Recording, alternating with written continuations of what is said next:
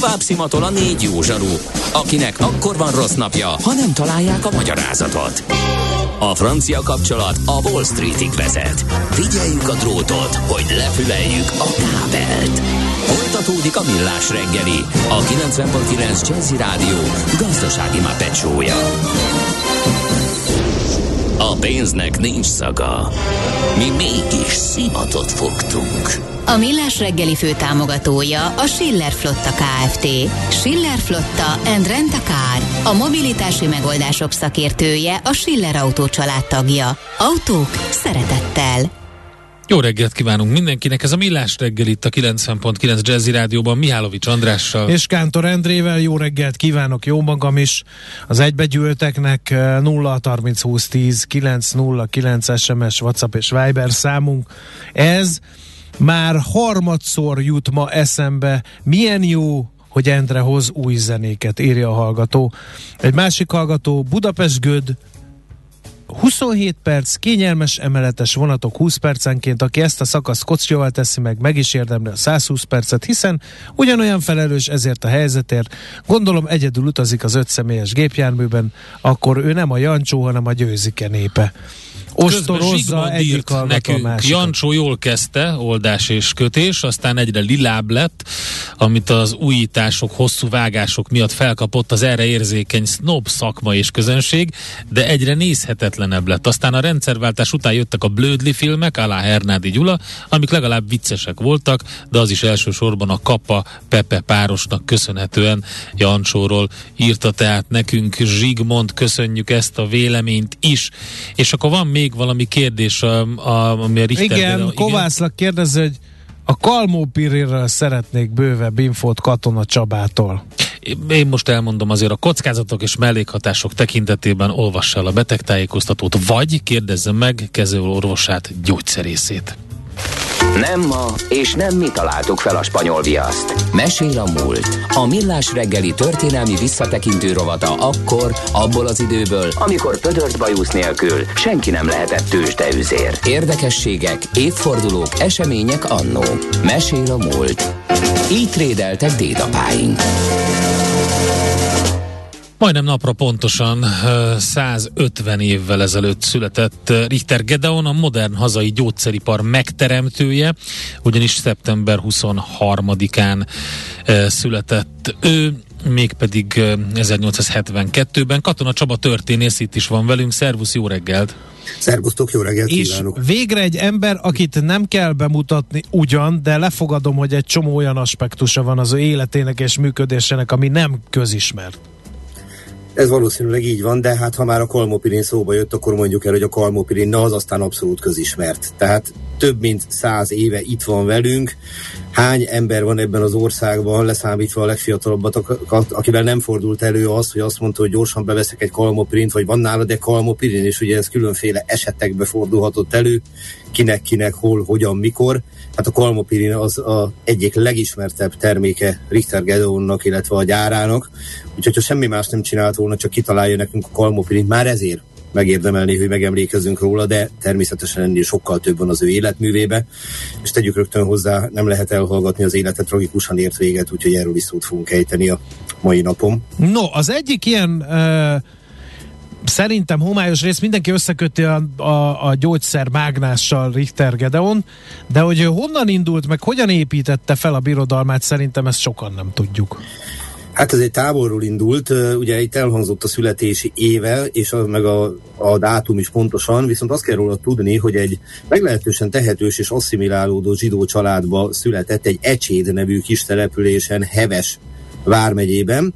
Igazából ők egy olyan család voltak, akik igyekeztek a kereskedelemből összeszedett vagyonukat olyan értelemben is hasznosítani, hát vagyon az túlzás, de mondjuk úgy, hogy volt némi nemű jövedelmük, volt némi nemű földbirtokuk, terménykereskedők voltak eredendően, igyekeztek a hagyományos elithez igazodni. Ugye ennek megvannak a megvannak a maguk lélektani magyarázatai, hogy milyen az, amikor egy társadalmi változásnak a keretében felemelkedik egy új elit, de megvan a respektja az előző elitnek, és annak a viselkedés formáját igyekszik az új felvenni. Ez a monarchia idején nagyon jellemző volt, hogy a döntően német anyanyelvű, vagy német származású, vagy zsidó származású gazdag polgárcsaládok igyekeztek felvenni a katolikus hitet, hanem a, ezt a hitet követték eredendő, vagy nem ennek a felekezetnek voltak a tagjai. Magyarosították a nevüket, és így tovább, és így tovább. De, de ezt ugye nem kényszerből tették, hanem asszimilálódási célra. Nem, itt kifejezetten az volt a cél, mivel a régi elitnek a respektje nagyon nagy volt, ők igyekeztek a külsőségeikben, a formában fölnéni mellé. 1945 után gondoljunk abba bele, hogy a mélyen megvetett előző polgári rendszerben mekkora divat volt a vadászat, és aztán az elvtársak, akik nem igazán azonosultak az előző rendszernek a értékrendjével, azért valahogy a vadászatba csak beleálltak, ugye? Igen és még hosszan lehetne sorolni. Tehát ilyen értelemben mondom egy asszimilált zsidó család, és ez egy elég erős indítás lehetett volna, ha nem éri tragédia a fiatal Richter Gedeont, az édesanyja meghalt rögtön a szülése után, az ő születése után, mert néhány évvel később elveszítette az édesapját is. Tehát gyakorlatilag mielőtt még eszméletére tudott volna, vagy tudatára ébredt volna, elárult. Ezért aztán az történt, hogy őt és a bátyjait, voltak testvérei, az anyai nagyszülei vették magukhoz, és így került a közeli városba, Gyöngyösre. Itt élt a gyerekéveit, középiskolai tanulmányait is itt végezte, nevezetesen a Ferencesekhez járt gimnáziumban, és hát nagyon fiatalon kiderült róla, hogy vonzódik a gyógyszerészethez. Egy Mersics Nándor nevű gyöngyösi úriembernek a patikájában gyakornokoskodott, és jó eséllyel befolyásolta az ő érdeklődését az, hogy egy idő után azzal szembesült, hogy a szüleit olyan betegségek következtében vesztette el, amelyeket meg lehetett volna előzni, vagy meg lehetett volna gyógyítani. Talán. Ugye ezt nem lehet biztosan tudni, de én azt teljesen meg tudom érteni, ha egy fiatal elkezd működni az a vágy, hogy meg tudjon előzni hasonló tragédiákat, hogy mást ne érjen ilyen csapás. És innentől kezdve a tanulmányai egyértelműen a gyógyszerészet felé viszik, Kolozsvárra jár egyetemre, majd pedig Budapestre, és miután gyógyszerész diplomát szerez a Budapesti Tudományegyetemen, a kor szokásának megfelelően elindul egy nyugat-európai tanulmányútra, gyakorlatilag azt csinálja, hogy igyekszik tapasztalatokat szerezni, illetve kapcsolatokat kiépíteni. Ez is egy megszokott taktika, sőt szinte stratégia. Itt gondoljunk például arra, hogy uh, ugye a Törlei pesgőgyárnak az alapítója is ezt csinálta, hogy elment külföldre tapasztalatokat szerezni Törlei József, és az első pesgőgyárát Reimsben alapította meg, majd miután az sikeresen működött, úgy ítélte meg, hogy neki itthon kell kibontakoztatni a tehetségét, itthon kell piaci sikereket elérni, és így telepedett Budafokra a törlei gyár. Na hasonló dolog történt Richter Gedeonnal is. Németország, Franciaország, Svájc és Anglia jelölték ki az ő útját, hogy merre járt, és az a rengeteg tapasztalat, amit összeszedett, az föl sem merült benne lokálpatriótaként, magyar hazafiként, hogy ne itthon érvényesítse a tudását. És a század előjön haza, a 20. század elején, 1901-ben, az Üllői úton van egy Saspatika nevű Há, Hát patika. bizony, ez még mindig ott van. Az, ülői, az Ülői Márton utcasarok, én direkt megnéztem akkor, amikor uh, olvastam erről, hogy ezt 1901-ben vásárolta meg, és ő, ő uh, hát saját néven nyitotta akkor, meg a, akkor az volt a neve, hogy a, a Sashoz címzett patikát, most pedig azt hiszem Pesti Sas uh, patika a neve.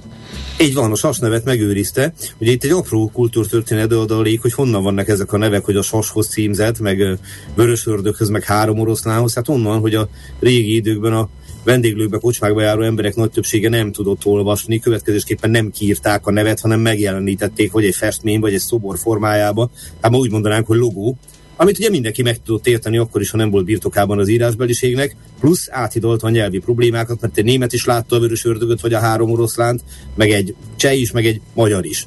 És ugye innen erednek ezek a nevek. Na. És ugye ez a saspatika, ez volt az ő robbantója.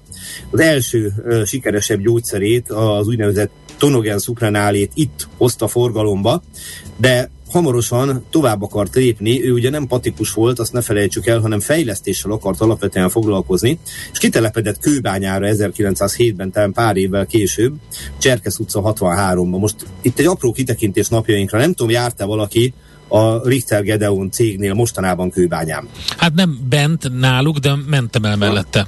Na ugye azért zseniális, mert az egész utca egy Richter gyár. Igen, igen. Tehát még egy ilyen sóhajók hídjaszerű ilyen igen. felüljáró is összeköti a gyárüzemeket, úgyhogy azt lehet mondani, hogy igen, ez egy rendkívül sikeres dolog volt. Nagyon érdekes egyébként, hogy hogy nevezték ezt a céget Patika gyár. Aha. Tehát, ugye, és ez volt az első magyarországi gyógyszergyár. Így van, tehát még nincs kinoin, ez valóban egy úttörőnek számít Magyarországon, hát és természetesen Budapesten belül is, és hát néhány évvel később, hogy itt megtelepednek, akkor szabadalmaztatják a kalmopirint, uh-huh. de a kalmopirin állítólag azt tudta, hogy az aspirinnek a nem kívánt mellékhatásait ki tudta küszöbölni. Tehát, hogy ezt a pluszt tudta hozzátenni az egyébként hatékony aspirinhez, és nem véletlenül lett ez világhírű.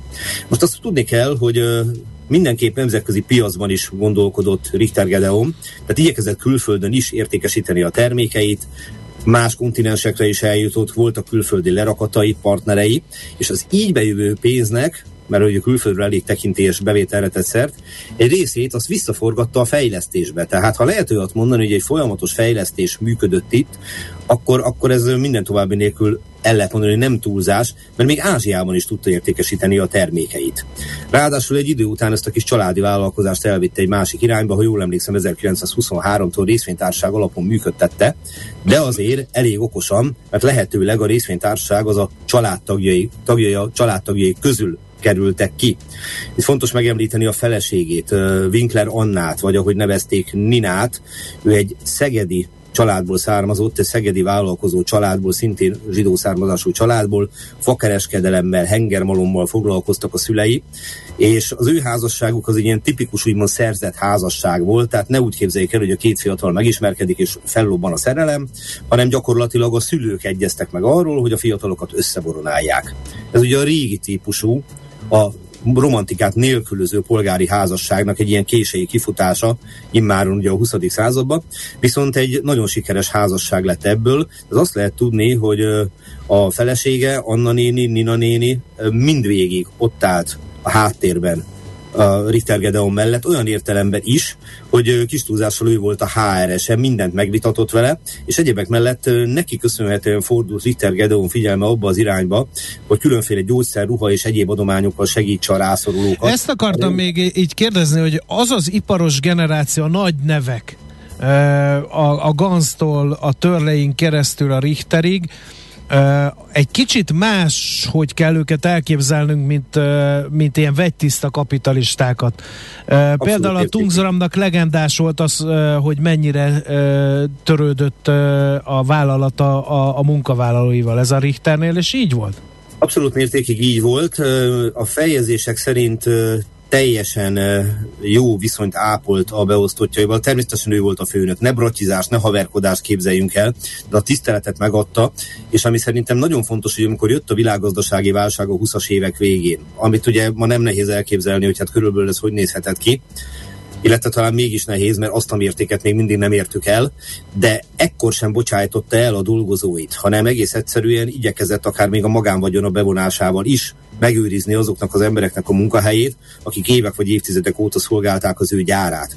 Tehát itt nagyon fontos látni egy olyan fajta kettőséget, amire most utaltál, hogy egy másodpercig se felejtsük el, hogy valóban egy self ben kapitalistáról beszélünk, ez azonban nem szégyelni való. Itt arról van szó, hogy egy olyan polgár, aki a saját tevékenysége tudása révén tudja magát eltartani, munkát ad másoknak, adózik az államnak, és ezáltal van egy büszkesége, egy polgári öntudata, Hát de... valahol ez a vállalkozó típus hiányzik, és most itt nem uh, politizálni, Igen. meg mutogatni akarok, hogy hiányoznak azok a magyar vállalkozások, amelyik önerőből lett, és önerőből épül fel, önerőből arat sikert, és nem csak itthon, hanem külföldön is. Ezt ugye Pontosan. próbálják ezek létrejöttét a mai napig ösztönözni állami eszközökkel is. Ez volna az igazi polgárság, és ugye ennek a polgárnak, az ilyen típusú polgárnak, aki ráadásul tényleg egy self-made man, neki van egy olyan közösség iránti felelőssége, hogy tudja, hogyha neki több jutott, jól lehet a saját munkája révén, tehát ezt nem ajándékba kapta, akkor többet is kell adnia, nagyobb a felelőssége, nagyobb a felelősségvállalása.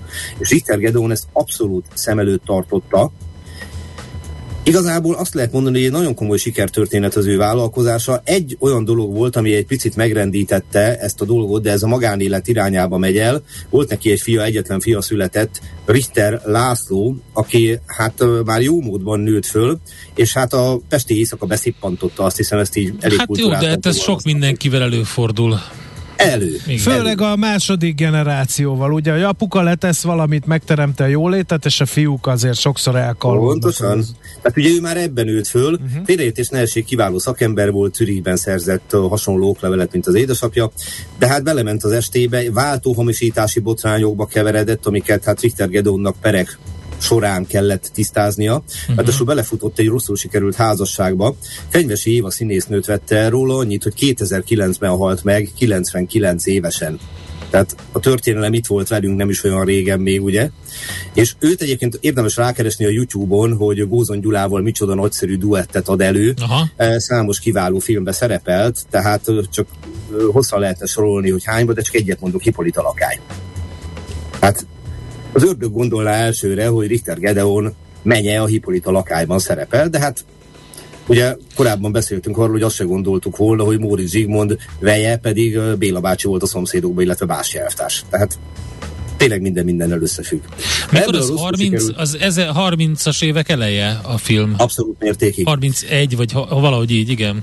Abszolút mértékig erről az időszakról beszélünk. Most azt még nagyon fontos itt tudni, hogy alapvetően is adjuk meg a elégtételt Richter Lászlónak, hogy megkomolyodott. Tehát kijött mm. ebből a kijött ebből az életvitelből, belátta a hibáit, belátta azt, hogy ennek nem nagyon-nagyon nem így kéne működni, és másodszor is me- megnősült. Ekkor már egy kiváló orvosnak a lányát, Lóbmajer Ilonát vette el, aki viszont 2006-ban 96 évesen halt meg. Tehát azt lehet mondani, hogy Richter Gedeon uh, fiának az első, illetve a második feleség és rendkívül hosszú életet élt.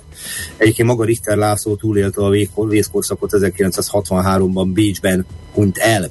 De hát ha már itt utaltam a vészkorszakra, akkor beszéljünk arról a mélységes szégyenről, amiről lehetetlen nem szót ejteni Richter Gedeon kapcsán, hiszen a zsidó törvények őt is érintették.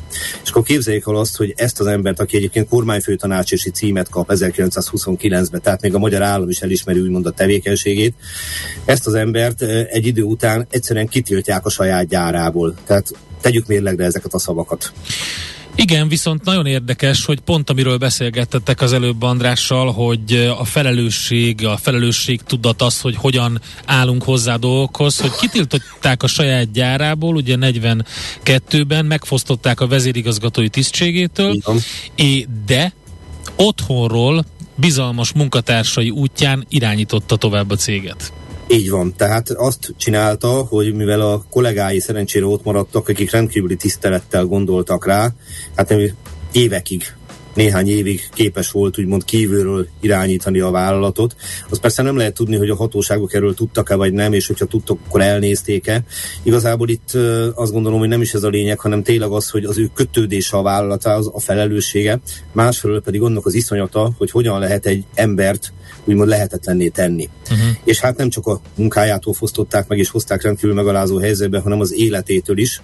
Egyébként ennek az időszaknak egy egészen felkavaró dokumentuma, nagyon sok ilyen van, amikor például Richter László, akinek két gyermeke született a házasságából, Marietta, illetve Andrea, az arra kényszerül, hogy igazolja, hogy a gyermekeim már a keresztény hitfelekezett tagjai, ugye ő maga is evangélikusként házasodott már meg, és így módon próbálja menteni a gyermekeit, tehát egész egyszerűen az életüket igyekszik gyakorlatilag menteni azzal, hogy igazolást ír, hogy nem zsidók vagyunk, hanem keresztények.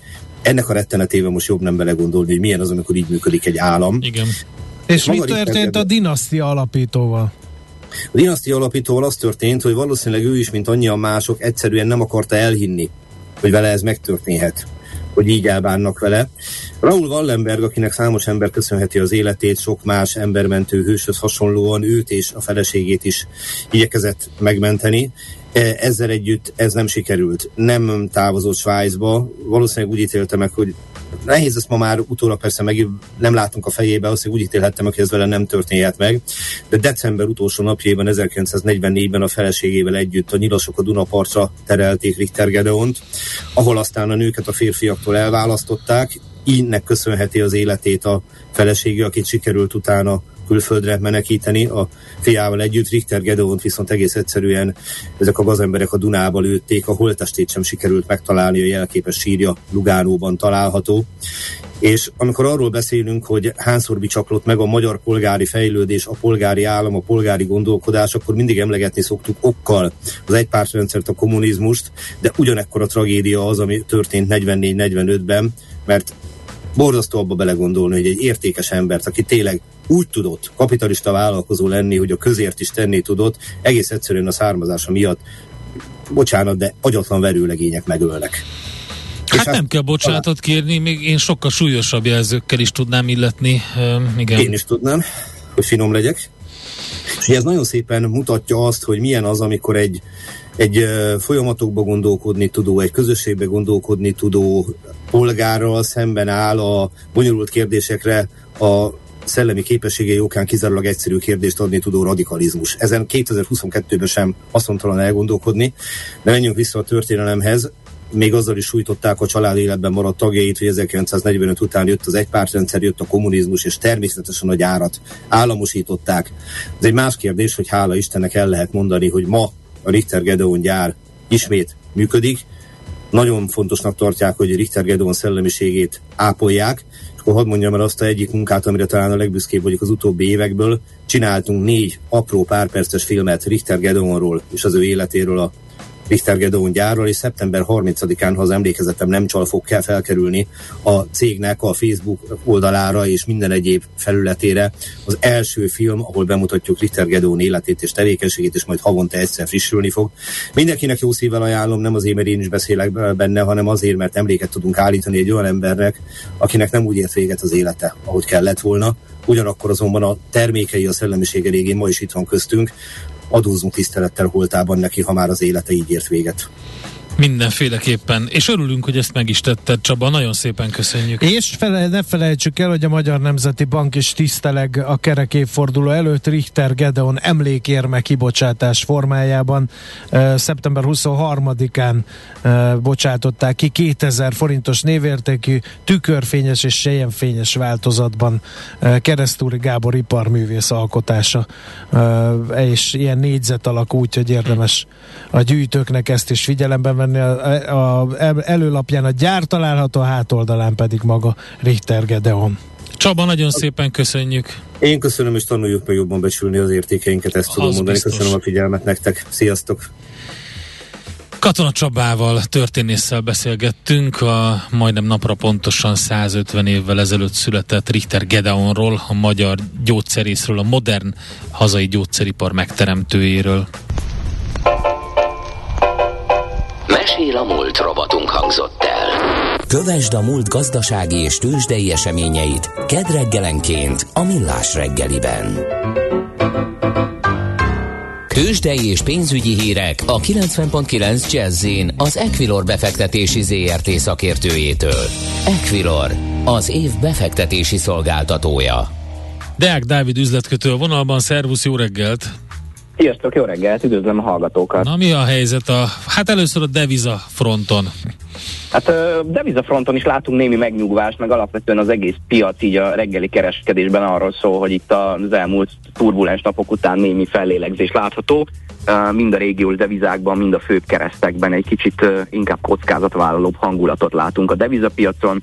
Forint piacon is hasonló mozgások vannak. Egy euróért jelen pillanatban 407 forint 25 fillért, egy dollárért 421 forint 70 fillért kell fizetni a bankközi devizapiacon, és hát azért látjuk egyébként a reggeli kereskedésben is, hogy ugye nagyon kivárnak uh, a forintpiaci szereplők, ugye ma délután a Magyar Nemzeti Bank Igen. a kamat döntő ülését tartja, ja, és az, ez azért is nagyon fontos, mert ugye meg fogjuk uh, ismerni a negyedéves inflációs jelentést, uh, illetve ennek a főbb számait is, hogy ennek hatására egyébként mind a növekedési, mind az inflációs prognózisát teszi a Magyar Nemzeti Bank, úgyhogy ez egy kiemelten fontos kamat döntőülés. Oké, okay, hát nyilván akkor ezt várjuk, és mi történik a tőzsdén?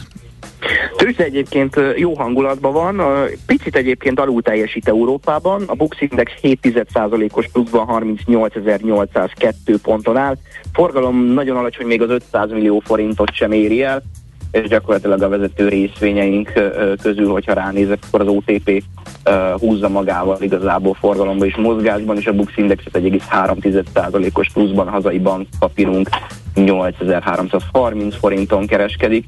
MOL nagy mozgás nem mutat, 2,1%-os csökkenésben van 2422 forinton, Richterben egy picit jó a hangulat, de nagyon-nagyon alacsony, mindössze 8 darabos forgalom mellett 8,1%-os pluszban 7480 forinton áll.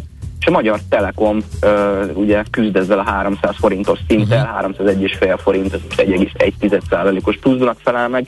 Azért is mondtam, hogy egy picit alul teljesítünk, mert azért Európa ilyen 1-1,5 százalék közti ö, emelkedést mutat, csak úgy, mint az amerikai határidők, ahol mind a két határidős index másfél százalék körüli pluszban van.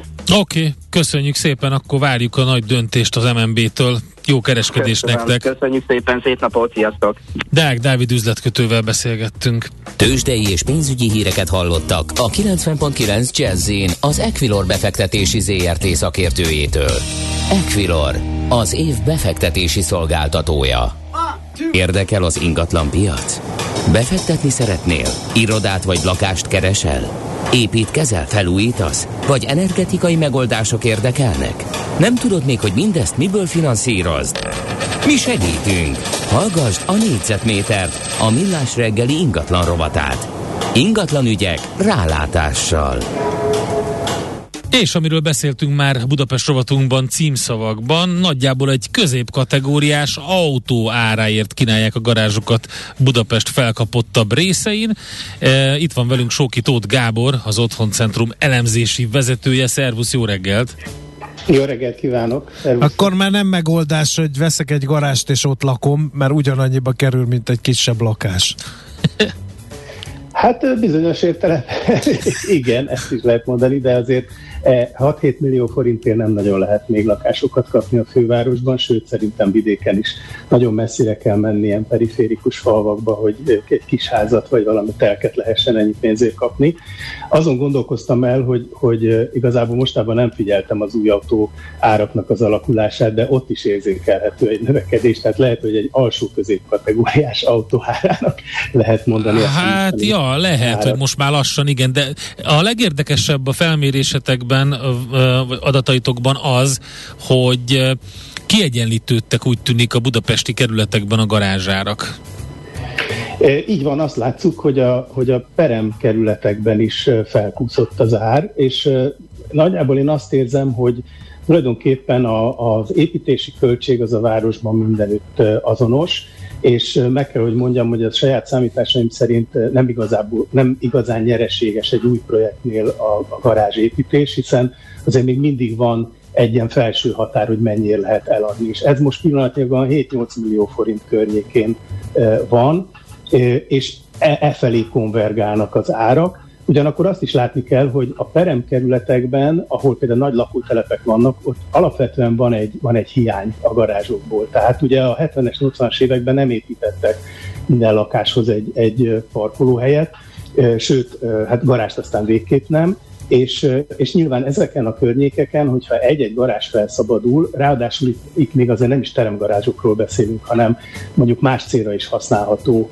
egységekről, ahol, ahol mondjuk raktározni vagy tárolni is lehet dolgokat, akkor eszméletlen nagy a kereslet, olyan értelemben, hogy a kínálathoz képest, tehát nagyon nagy a, a, a az egyensúlytalanság, és ez okozza ezt, hogy fölmennek az Milyen emelkedést láttunk, és ö, ö, azért... De ez mi miatt van? Ennyire kevés a garázs, vagy ennyire hát, sok az autó, vagy ennyire kevés a garázs, és ennyire sok az autó? Én azt gondolom, hogy, hogy mind a kettő igaz. Nyilván ez lokálisan nagyon eltérő lehet, de tehát például nemrég nézegettem a harmadik kerületben egy nagyobb területet, és gyakorlatilag döbbenetes, hogy már a, tehát a lakás számhoz képest hogyha azt vesszük, hogy elméletileg minden lakáshoz tartozik egy autó, ami nyilván nincs így, iszonyatos aránytalanságok vannak városrészenként, persze eltérő mértékben. Ugyanez igaz egyébként a 19. századi városszövetre is. Itt annyiban van változás, hogy azokon a területeken, ahol a régebbi iparter, ilyen beékelődő iparterületeken új lakások épültek, azokhoz azért elég komoly parkoló mennyiséget is építettek, és érdekes módon, mi 10 évvel ezelőtt, vagy 15 évvel ezelőtt az első nagy lakásfelfutási időszakban nagyon nehéz volt ezeket eladni. Most már azt lehet látni, hogy a lakással együtt azért elfogynak ezek a garázsok, amik újonnan épülnek. A garázsokra vonatkozást, vagy a parkolóhelyeket is magukkal húzzák, hiszen akinek nincs garázsa, de van parkolóhely, az még mindig jobb, mint a semmi. Igen, alapvetően a parkolóhelyet is húzza fölfele, Nyilván a parkolóból is többféle van, vannak ezek a mély garázsok, ami ugyanúgy egy fedett és biztonságos tárolást biztosít. Az egyedi garázs, amelyik önállóan lezárható, és egyébként van erre is példa, hogy, hogy új építésű lakásoknál bizonyos számban ilyen is létesült például földszinteken, ott, ott ugye az a plusz, hogy, hogy mondjuk a sílécet, a bicikliket, egyebeket mind meg lehet oldani, tehát van egyfajta plusz tárolási kapacitás is. Az újépítési ingatlanoknál egyébként azért jellemző, hogy lehet vásárolni plusz tároló rekeszt is, tehát nem feltétlenül kell ilyen hibrid megoldásba gondolkozni, aki mondjuk az autóját akarja csak elrakni, és mondjuk vannak még egyéb eszközei, amit szeretne tárolni, és nem a lakásba vagy az erkélyen, akkor erre az újépítésű ingatlanok többségénél van megfelelő megoldás. Merre megy a trend? Emelkedünk továbbra hát ez, is? Ez Mert ugye a lakáspiacon is most mint a trendforduló körvonalazódna. Hát, igen, igen, ez, ez nagyon nagy mértékben fog függeni attól, hogy itt a gazdasági helyzet hogyan fog alakulni. Tehát én azt gondolom, hogy ez a téli időszak, ez egy vízválasztó lesz.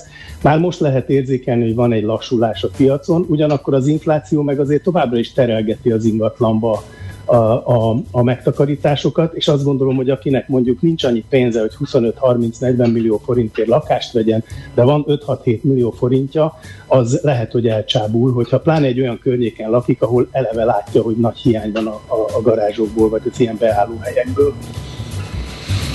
Hát akkor jó, jól tette az, aki uh, arra, garázsba arra tett, hogy garázsba fektet, bizony. Mások a kislakásokat vásárolták fel, hogy Airbnb, meg Igen. ilyenre kiadják, lehet, hogy vannak olyanok, akik meg mániákosan gyűjtik hát, a vagy ez be fog indítani egy új építési hullámot. Uh, egyébként most, hogy az építési hullámot mondja az Edre, erre van remény, hiszen a piacnak a törvénye azt mutatják, hogy ami iránt kereslet van, és aminek nő az ára, uh, arra, arra azért rá szoktak repülni azok, akik ebben fantáziát látnak, és hát azért láthatjuk, hogy jó, az egy másik rendszerben, de azért ilyen lakótelepekhez ilyen garázssorok épültek régen, most ezeket, ezek Igen. nagyon jellemző. Ez szerintem én, én erre, erre utaló trendet nem látok. Én azt látom, hogy alapvetően a garázsokat a fejlesztők azért építik meg, mert ugye szabályok rögzítik, hogy egy-egy lakóegységhez mennyit kell építeni. Ebbe ugye volt most némi módosítás is, de alapvetően szerintem nem annyira lukratív ez a biznisz még.